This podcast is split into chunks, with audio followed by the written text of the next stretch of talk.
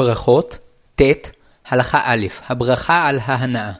תקנו חכמים לברך את ברכות הנהנין על הנאה שאדם נהנה מאכילתו ושתייתו, ואפילו אם אכל או שתה כלשהו, אם נהנה, מברך, שאסור לו לאדם שיהנה מן העולם הזה בלא ברכה. אבל מי שאינו נהנה אינו מברך. לפיכך מי ששבע לגמרי, עד שנפשו קצה באכילה נוספת, ובכל זאת נאלץ לאכול, כגון שלא נעים לו לפגוע במערכיו, לא יברך על אכילה זו, שנקראת אכילה גסה.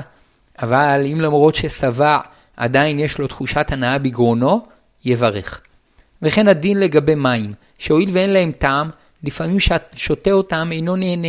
לפיכך אמרו חכמים, שדווקא השותה מים לצמאו מברך, אבל אם שטעם לסיבה אחרת, כיוון שלא נהנה, אינו מברך. למשל, מי שנתקע לו מאכל בגרונו ושותה מים כדי להעבירו, או ששותה מעט מים כדי לסייע לו בבליעת גלולה לרפואה, אינו מברך. אבל השותה מיץ כדי להעביר את המאכל שנתקע בגרונו, או כדי לסייע לבליעת התרופה, למרות שעיקר כוונתו להעביר את המאכל או לבלוע את התרופה, מכל מקום, כיוון שיש למיץ טעם שנהנים ממנו, צריך לברך עליו. וכן השותה מים לפני צום כדי לאגור נוזלים בגופו לקראת הצום, או העומד לצאת למסע ושותה מים כדי שלא יצמא אחר כך, או הסובל מעצירות ושותה מים כדי שיוכל להתפנות, או מנקת ששותה מים כדי להרבות את חלבה, כל זמן שאין להם הנאה מן השתייה, לא יברכו. אבל אם שתו לשם כך מיץ, או שהיו צמאים ולכן הם נהנים מהמים, יברכו. האוכל מאכל או שותה משקה לרפואתו, אם טעמם מר, אינו מברך. אבל אם אין טעמם רע, למרות שבלא הצורך הרפואי לא היה אוכלם, כיוון שחיכו נהנה מהם מעט, מברך. הלועס גלולה שיש לה טעם מסוים, אם הוא ממש נהנה מהטעם, מברך שהכל. ואם אינו נהנה, אלא שבעזרת הטעם הוא יכול ללעוס את הגלולה בלא תחושת גועל, לא יברך. הטועם מאכל רק כדי לדעת את טעמו, ואחר כך פולטו מפיו, לא יברך. וכן מי שלועס אוכל לתינוק, אף על פי שהוא מרגיש בטעמו, אינו מברך. אבל הלועס מסטיק צריך לברך שהכל, מפני שכוונתו ליהנות מן הטעם, וזו דרך הנאה מקובלת. בנוסף לכך, הוא גם בולע את מרכיבי הטעם שבמסטיק. ברכות, ט. הלכה ב' דרך הנאה. הנאת האכילה כוללת שני מרכיבים, הנאת החייך מטעמו של האוכל, והנאת המעיים מערכו התזונתי, שמעניק לאדם כוח וחיוניות. ויש מקרים שבהם אדם נהנה במעיו ולא בגרונו, ואזי הדין הוא שאם אכל כדרך אכילה, עליו לברך לפני אכילתו. למשל, חולה שאינו מסוגל להרגיש בטעם האוכל, כיוון שהאוכל מזין אותו, עליו לברך. וכן כשאדם בולע את מזונו בלי להרגיש את טעמו, כיוון שהוא מזין אותו, עליו לברך. אבל חולה שמזינים אותו דרך צינור, זונדה, שמזרים את מאכלו לתוך קיבתו, אינו מברך לא לפני אכילתו ולא אחריה. ואף שיש לו מזה תועלת מרובה, שעל ידי כך הוא מקבל את המזון הנצרך לו לקיומו. מכל מקום, כיוון שאין זה כדרך אכילה, לא חלה על כך תקנת הברכות. ואם ירצה להדר, יוכל לומר תודה להשם בנוסח שימציא לעצמו, או בפסוקים שיש בהם הודאה להשם. ומי שאכל מאכל מר או חמוץ, שטעמו דוחה, למרות שהוא מזין, לא יברך עליו, מפני שאין דרך לאכול דברים שטעמם דוחה. ולכן השותה שמן זית או חומץ שטעמם מעורר דחייה, אינו מברך. וכן האוכל מיני תבלינים שמרוב חמיצותם או חריפותם אין רגילים לאוכלם לבדם, אינו מברך. אבל מי שבאופן אישי נהנה מטעם החומץ, השמן או התבלינים, הואיל ועבורו זוהי דרך אכילה או שתייה, מברך שהכל, וכן להפך. מי שנאלץ נאלץ לאכול אוכל מסוים שמאוס עליו, למרות שבעיני אחרים הוא נחשב לאוכל טוב, לא יברך, הואיל ועליו הוא מאוס. אדם שאוכל מאכל שטעים לו, אבל מבחינה תזונתית גורם לו יותר נזק מתועלת, צריך לברך עליו, משום שבפועל הוא נהנה ממנו כדרך אכילה. למשל, חולה סכרת שאוכל שוקולד, או חולה לב שאוכל מאכל שומני, או הסובל מצרבת שאוכל מאכל מטוגן, אף שהמאכל עלול להזיק לו, כיוון שהוא נהנה בגרונו ואוכלו כדרך אכילה, עליו לברך. אבל אם מדובר במאכל שממש מסכן את נפשו של החולה, לא יברך עליו, הואיל ואסור לו לאוכלו. ברכות, ט. הלכה ג' שלא להפסיק בין הברכה לאכילה. הברכות שתיקנו חכמים לומר לפני שאדם נהנה מאכילתו, צריכות להיאמר בצמוד לאכילה, ואין להפסיק אפילו בשתיקה בין הברכה לאכילה או השתייה. אבל הפסקה למשך זמן שאין בו שהות לומר שלוש מילים כמו שלום עליך רבי, אינה נחשבת להפסקה.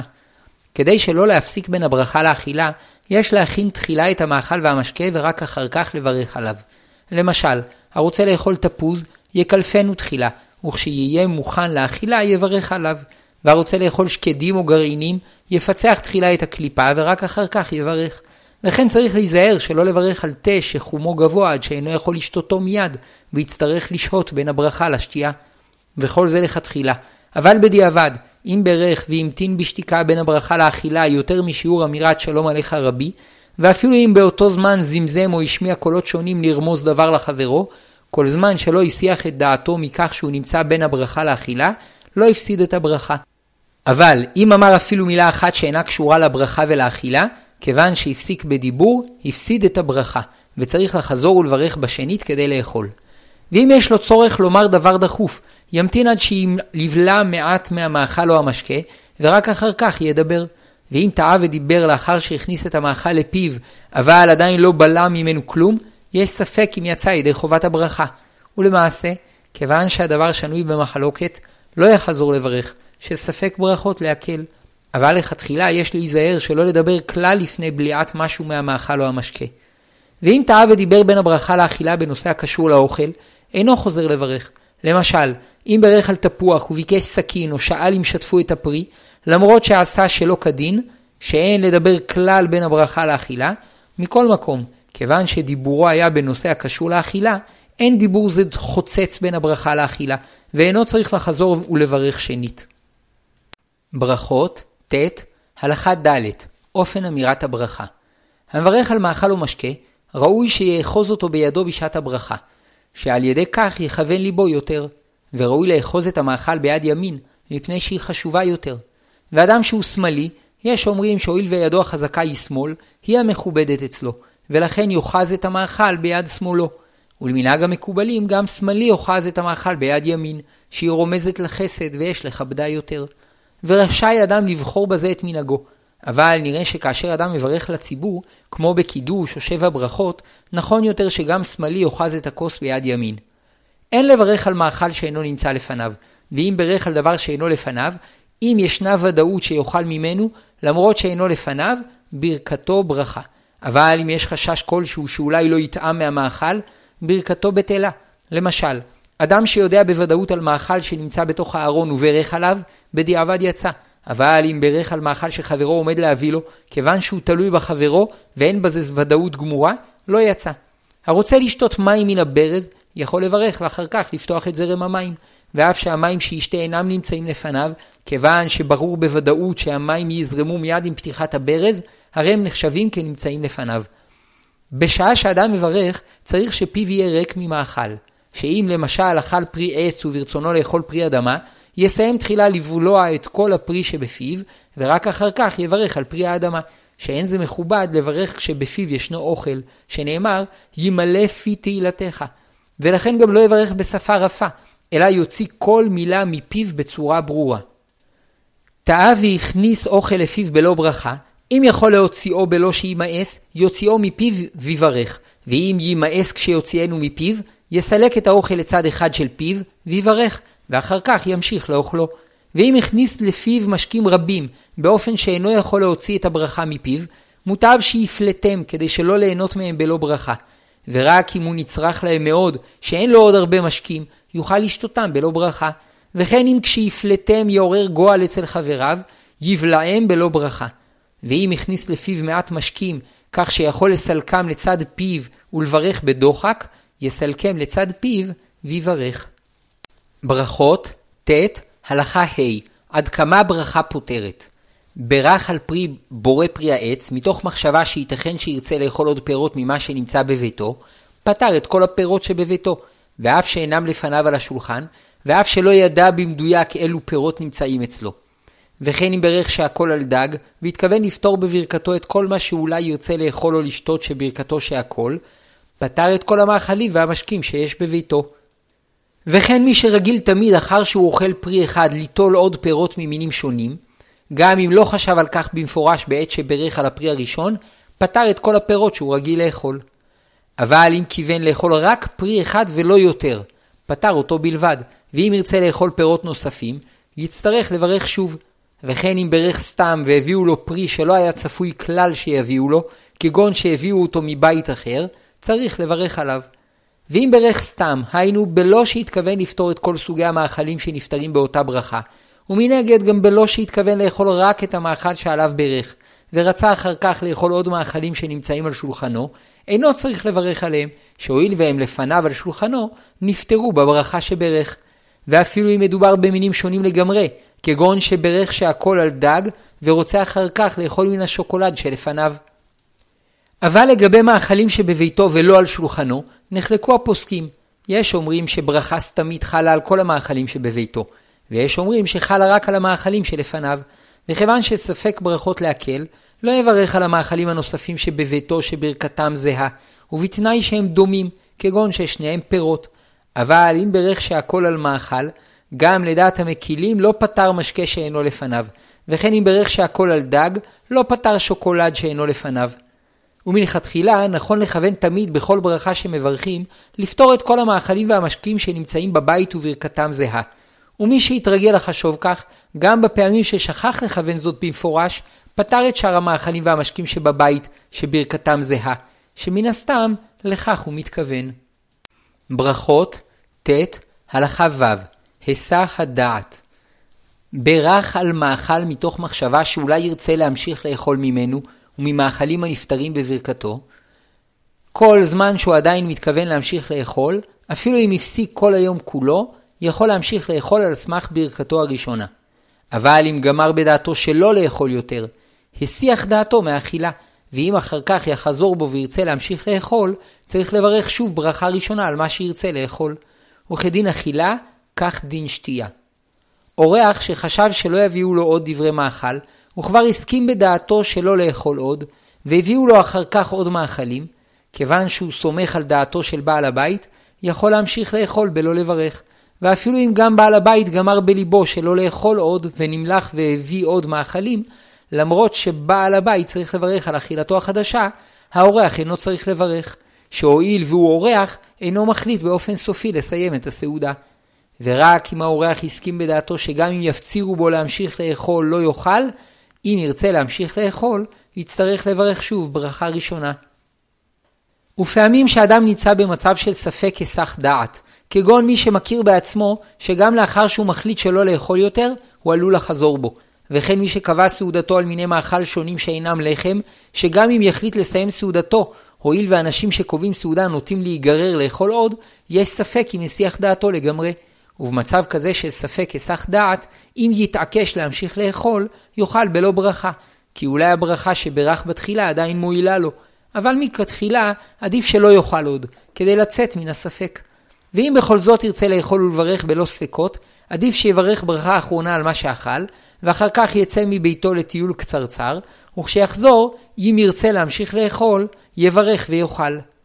מי שהפסיק באמצע אכילתו להתפלל, כשחוזר לאכול אינו צריך לברך שוב, מפני שלא הסיח את דעתו מלהמשיך לאכול. וכן מי שהתנמנם אפילו למשך שעה, אין זה נחשב להפסק, וכשימשיך לאכול לא יברך שוב. אבל אם הלך לישון שינת קבע על מיטתו, הרי זה כמי שהסיח דעתו מהאכילה, וכשיחזור לאכול, יצטרך לברך לפני אכילתו. ברכות, ט, הלכה ז, איזה שינוי מקום מחייב ברכה חדשה. כפי שלמדנו, המברך על מאכל כל זמן שהוא עדיין מתכוון לאכול ממנו, אפילו אם הפסיק כל היום כולו, יכול להמשיך לאכול על סמך ברכתו הראשונה. אבל אם שינה את מקומו, מתעוררת שאלה גדולה האם עליו לברך שוב במקומו החדש, ובדין זה ישנו הבדל בין סוגי המאכלים. לגבי מאכלים שמברכים עליהם ברכת המזון או מעין שלוש, כיוון שהם מאכלים חשובים, יש ספק אם שינוי מקום מפקיע את כוחה של הברכה הראשונה, ולכן לכתחילה, המעוניין להמשיך לאכול מהם לא ישנה את מקומו, ואם שינה, עדיף שלא ימשיך לאכול. אבל אם הוא מתעקש להמשיך לאכול, לא יברך, שספק ברכות, להקל. אבל לגבי מאכלים שמברכים עליהם בורא נפשות, לכל הדעות, אם שינה את מקומו, פקע כוחה של הברכה הראשונה, ואם ירצה להמשיך לאכול, יהיה חייב לברך שוב ברכה ראשונה. מכיוון שאין בדין זה ספק, כל שיש לו צורך לשנות את מקומו, רשאי לעשות זאת ולברך שוב ברכה ראשונה, אלא שיש לבאר מהו שינוי מקום המחייב ברכה חדשה. האוכל בתוך ביתו בחדר אחד ורצה ללכת לחדר אחר, אם תכנן מתחילה לעבור לחדר השני, או שזה חדר שהוא רגיל ללכת אליו תוך אכילתו, רשאי לכתחילה ללכת אליו ולהמשיך לאכול בלא ברכה, מפני שאין זה נחשב אצלו שינוי מקום. אבל אם הוא חדר שאינו רגיל ללכת אליו בזמן שהוא אוכל או שותה, לכתחילה לא ילך אליו, ואם הלך, כיוון שהוא בתוך ביתו, אינו צריך לברך מחדש. וכן הדין לגבי חדר מדרגות או מרפסת ביתו, שלכתחילה לא ילך לשם באמצע אכילתו או שתייתו, ואם הלך, יכול להמשיך לאכול ולשתות בלא ברכה. ואם יצא לחצרו או לרחוב או לבית אחר, כיוון ששינה את מקומו, אם ירצה להמשיך לאכול, עליו לברך. ואם בכל משך יציאתו יכל לראות את המקום שהתחיל לאכול בו, בדיעבד לא יברך. אבל אם הייתה רשות הרבים מפסיקה בין המקום שהתחיל לאכול בו לבין המקום שיצא אליו, עליו לברך על המשך אכילתו. ואם כשיצא נשאר חברו שאכל עמו במקום אכילתם או שתייתם, הרי שחברו שמר על זיקתו למקום האכילה ולברכה הראשונה, וכשיחזור יוכל לאכול ולשתות בלא ברכה. ובשעת הצורך אפשר לנהוג כך לכתחילה. מי שאכל בחוץ, כל זמן שהוא רואה את המקום שבו ברך בתחילה, עדיין נחשב שלא שינה את מקומו. ואם היה מהלך בדרך וברך על אכילה או שתייה, אין שינוי מקום נחשב הפסק לגביו, שכל הדרך היא מקומו. ברכות, ט, הלכה ח', סדר הקדימה בברכות השונות. כשיש לפני האדם כמה מאכלים שברכותיהם שונות, נכון להיעדר ולברך עליהם לפי סדר החשיבות שאמרו חכמים. שכשם שאדם העומד לדבר לפני שר חשוב מתכנן היטב את דבריו, במה יפתח ובמה ימשיך, כך העומד לברך לפני מלך מלכי המלכים, ראוי לו לומר את ברכותיו לפי הסדר המושלם. שני כללים נאמרו לגבי סדר הברכות. האחד, שיש לברך תחילה על המאכל החשוב יותר, והשני, שיש לברך תחילה את הברכה המבוררת יותר, היינו את הברכה המכוונת לסוג מיוחד ומבורר של מאכל. לפי זה ברור שברכת הלחם היא הקודמת לכל, הואיל והלחם הוא המאכל החשוב ביותר. וכאשר אין כוונה לאכול לחם, אזי סדר החשיבות בברכות הוא מזונות, גפן, עץ, אדמה, שהכל.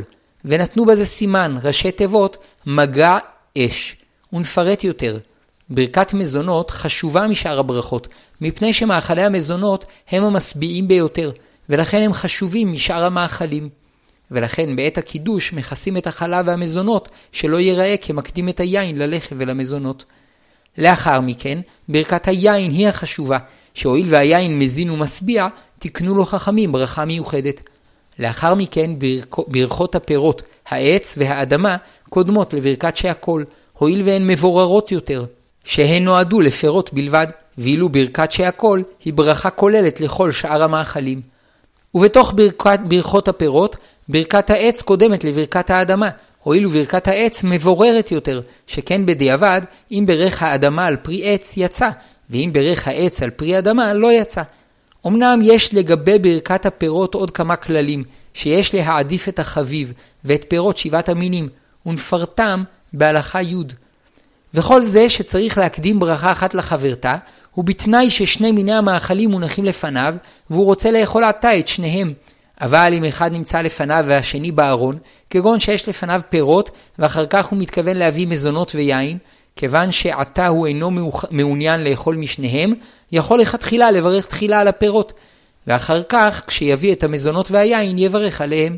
וכן מי שהגישו לפניו מרק ירקות ופתיתים, ולפי סדר האכילה שלו, הוא רוצה להתחיל לאכול את מרק הירקות, כיוון שעתה הוא אינו מעוניין לאכול משניהם, יכול לברך תחילה האדמה על מרק הירקות, ואחר כך יברך מזונות על הפתיתים. ברכות, ט, הלכה ט, סדר הקדימה בברכות שוות. הרוצה לאכול כמה מיני מאכלים שברכתם שווה, נכון שיאמר את הברכה על המאכל החשוב ביותר, שכך הוא כבודה של הברכה, שתיאמר על המאכל החשוב, ותפתור בכך את שאר המאכלים שברכתם שווה. וכמה כללי חשיבות ישנם. א', המאכל השלם קודם לחתוך, לפיכך המברך על עוגיות למשל, ויש שם עוגייה שלמה ושבורה, יברך על השלמה. ב. החביב קודם, שאם היו שם שתי עוגיות מסוגים שונים, יברך על העוגייה החביבה עליו יותר. ג. הגדול קודם לקטן, שאם היו לו שתי עוגיות, שתיהן שלמות וחביבות בשווה, ואחת גדולה יותר, יברך על הגדולה.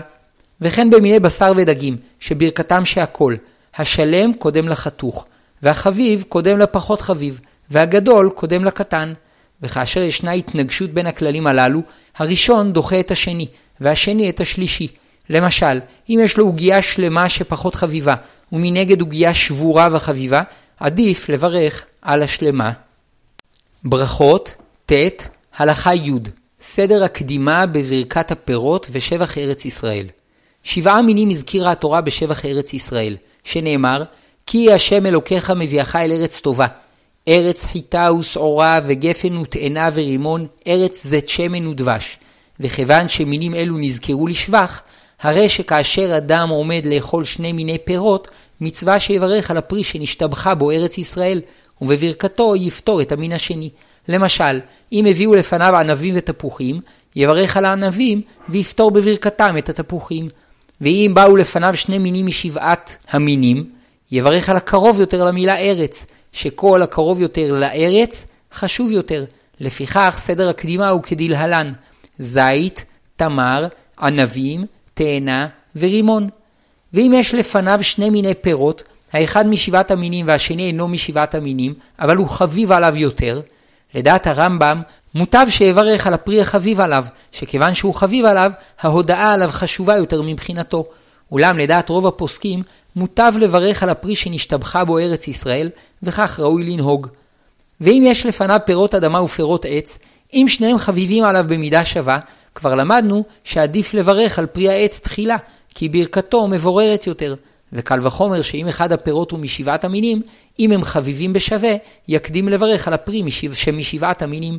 אבל אם פרי האדמה חביב עליו יותר, למרות שפרי העץ הוא משבעת המינים, עדיף לברך תחילה על פרי האדמה, שהואיל והוא אינו פוטר את פרי העץ בברכתו, מוטב שיקדים לברך על מה שחביב עליו יותר.